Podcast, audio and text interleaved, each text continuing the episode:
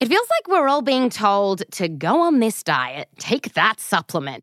Ozempic will give you depression, but you know what'll cure that? Weed. Or you could try to balance your hormones. At Science Versus, we're like, what the f is going on? Forget the crap online and listen to Science Versus. Just the facts. Oh, and a bunch of stupid jokes. What is a ghost's favorite fruit? Blueberries. That's Science VS. New season out on Spotify soon. Today is Sunday, December 22nd, 2019. On this day in 1984, Bernhard Goetz shot and wounded four young black men in a subway car in New York City. The incident launched a national debate about race, crime, and vigilantism.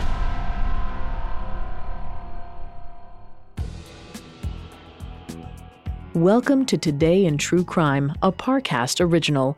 Due to the graphic nature of today's crimes, listener discretion is advised. Extreme caution is advised for listeners under 13. Today we're covering the 1984 New York City subway shooting. Let's go back to the early afternoon of December 22nd as the 2 train passed through Manhattan.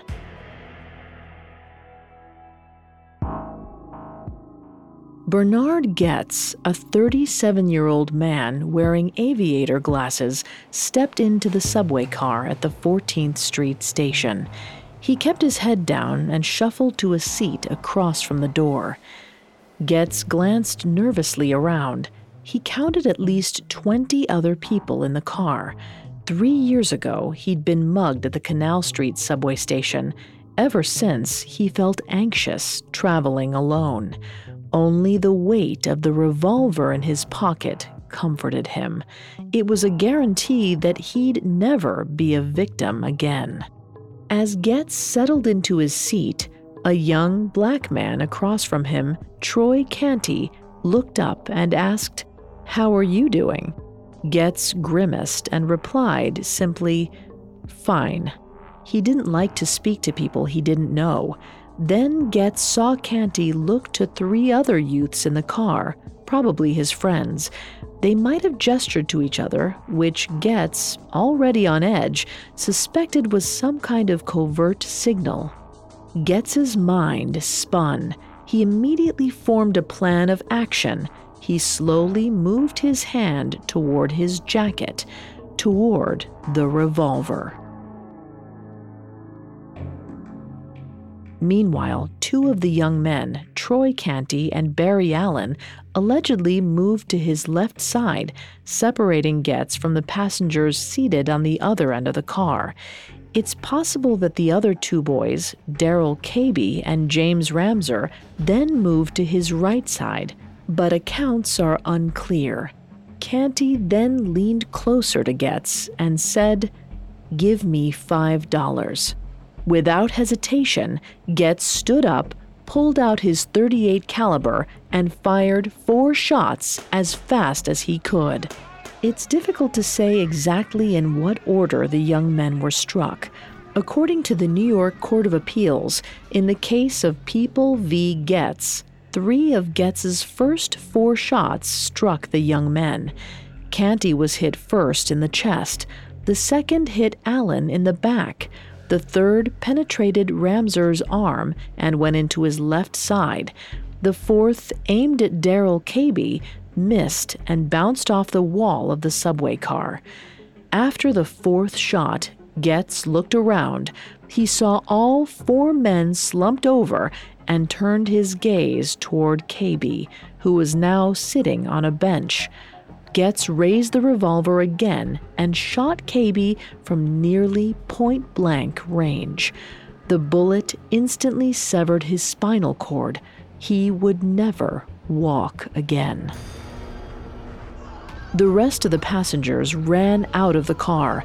Two women who had been sitting closest to the violence were knocked down in the commotion and remained on the ground, terrified. Goetz asked them if they were all right, and was then approached by the train's conductor. The conductor asked him to hand over the revolver, but Goetz refused to. In a panic, he jumped off the train and ran down the subway tunnel.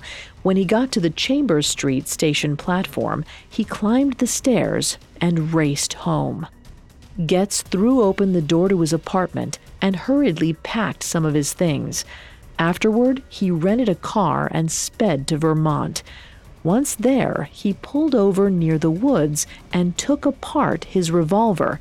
He scattered the pieces in the woods and burned the jacket he had been wearing that afternoon.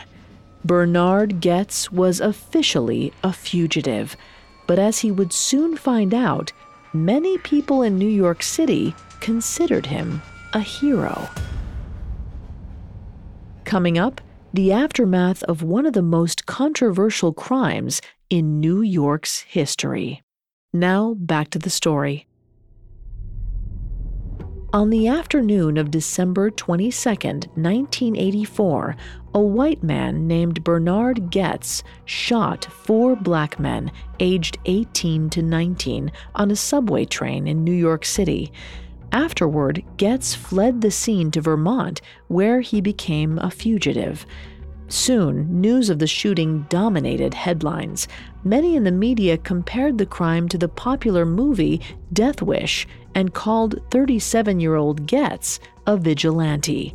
At the dawn of the crack epidemic, crime rates in New York City were soaring, and the subway was known to be particularly dangerous many New Yorkers believed the mystery shooter had rightfully defended himself from a mugging.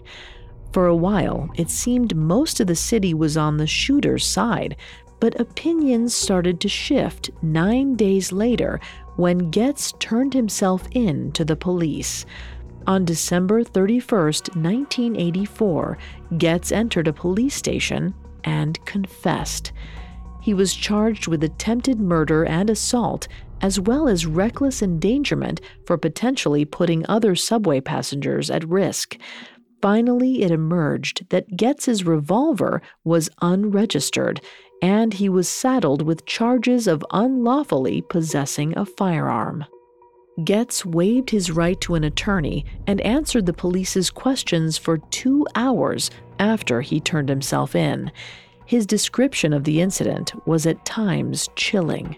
At one point, when asked what his intentions were when he drew his gun, Goetz explained, I wanted to kill those guys. I wanted to maim those guys. I wanted to make them suffer in every way I could. Goetz claimed the young men had tried to rob him, and that after the shooting, he had even considered gouging their eyes out with his keys. Apparently, he had refrained from doing so only because he didn't think he had the time. Goetz acknowledged that he didn't believe the youths were armed. At first, he intended only to flash his gun to scare them off, but changed his mind when he saw some kind of gleam in one of the young men's eyes. It made him assume that the young men were planning to beat him up after they robbed him. That's when he snapped. Meanwhile, the public debate about Goetz's actions continued to rage. The victims of the shooting initially claimed they had only been panhandling. They said they asked Goetz for money, they didn't demand it. However, they admitted they were in the subway car in the first place because they were on their way to rob an arcade. Prominent black leaders like Reverend Al Sharpton loudly denounced Goetz's actions. He claimed the media coverage around the shooting gave license to vigilantism. Goetz stated in his confession that the primary reason he snapped was because of some kind of shiny look in the eyes of one victim. Reverend Sharpton said these kinds of assumptions and paranoia are often directed by white people toward people of color. If these kinds of irrational fears could be used to legally justify deadly force, then people of color were in constant, imminent danger. The polarization in public opinion had a direct impact on Goetz's impending trial. As victim Darrell Cabey said in an interview at the time, he believed Goetz would not be convicted of attempted murder because of public sentiment. Cabey's interview was prescient. Goetz was tried and was acquitted of everything except for criminal possession of a weapon in the third degree. He was sentenced to one year in prison and served eight months before he was paroled. But the story continued for years following the criminal trial. In 1996, 12 years after the fact, Goetz was tried in a civil case by Darrell Cabey, who was paralyzed by the shooting. The jury found in that case that Goetz had been reckless and ruled in favor of Cabey. Goetz was ordered to pay $43 million in damages. Goetz filed for bankruptcy. He has since reported that he doesn't believe he has ever made any payments to Cabey. The 1984 subway shooting is just one example in the larger societal debate that surrounds the intersection of self defense when fueled by racist assumptions.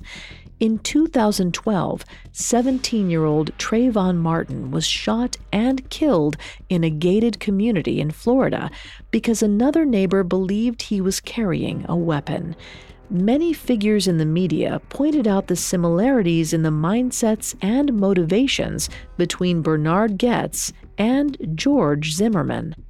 When Zimmerman was eventually acquitted in July of 2013, 29 years after the subway shooting, the Black Lives Matter movement emerged as a new voice in this ongoing conversation.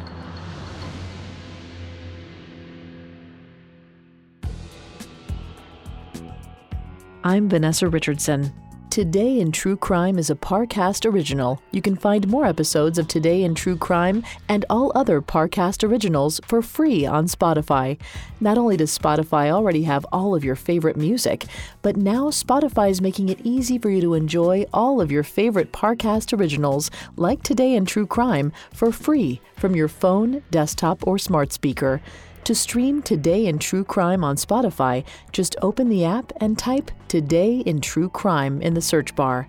At Parcast, we're grateful for you, our listeners. You allow us to do what we love. Let us know how we're doing. Reach out on Facebook and Instagram at Parcast and Twitter at Parcast Network.